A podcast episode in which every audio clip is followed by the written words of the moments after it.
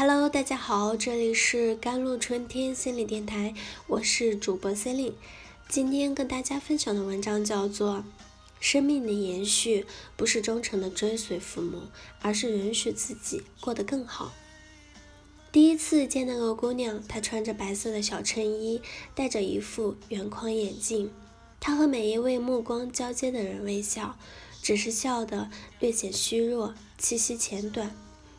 房间很大，座位很多，他自然地坐在最角落的位置，双手端正地交叉在一起。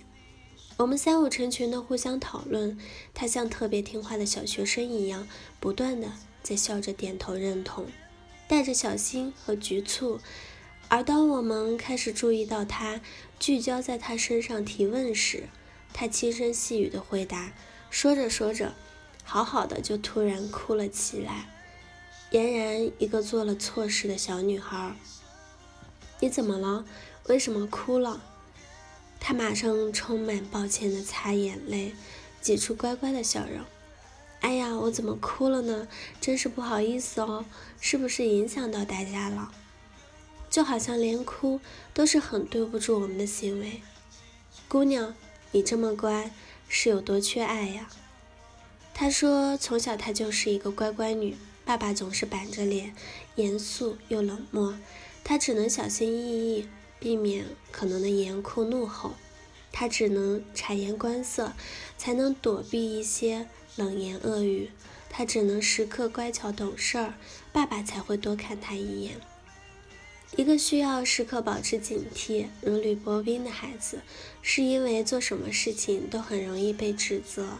这样一个挑剔的父亲。往往是对自己极不满意的，他不能面对自己的缺陷，不能承认自己的不完美，于是把自己的不完美投射到孩子身上，然后再挑剔指责孩子，让孩子替父母受过，这样就能显得自己是完美无缺的了。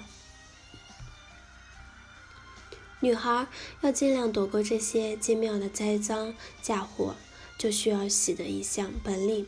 把调皮捣蛋的、不听话的、任性的、攻击性的自己埋藏起来，长大后继续活成大家认可的样子，不抽烟、喝酒，无不良嗜好，端正正规，不早恋，洁身自好，工作稳定。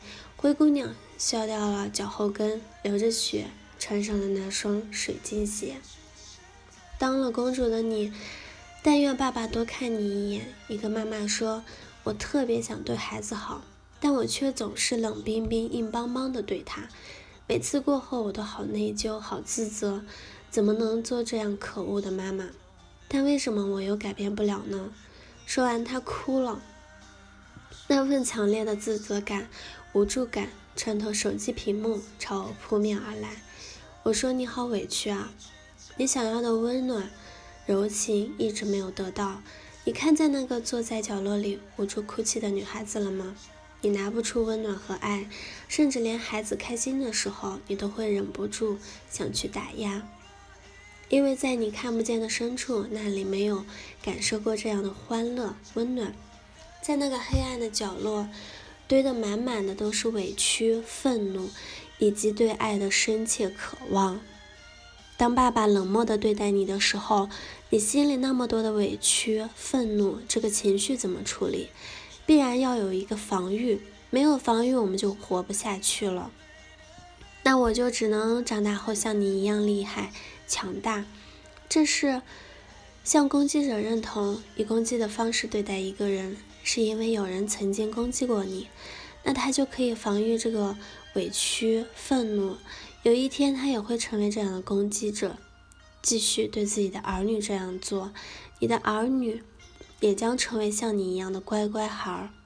曾经的受害者变成今天的加害者，曾经受到的痛痛苦和伤害，让你成了受害者。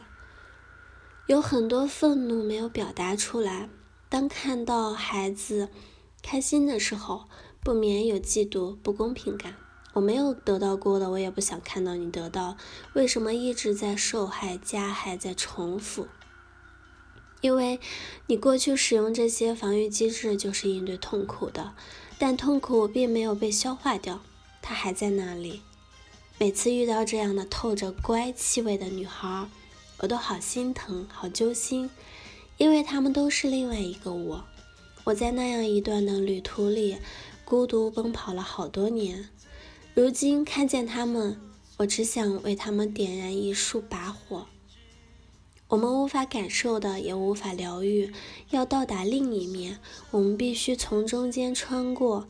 只有让内心那个内在的孩子安全的体验各种情绪：悲伤、恐惧、孤独、愤怒、羞耻、担忧、无望、绝望，这时真正的疗愈才会开始。爱是最好的良药，不要把大量的精力放在过去，你要超越个人自身的苦难、空乏感，去容纳它，不是惩罚自己，给自己。定罪。生命的延续不是忠诚的追随父母，而是允许自己过得更好。即便我们的孩子已经成年，我们的父母脸已经有白头发，生命都会留给我们和解的机会。好了，以上就是今天的节目内容了。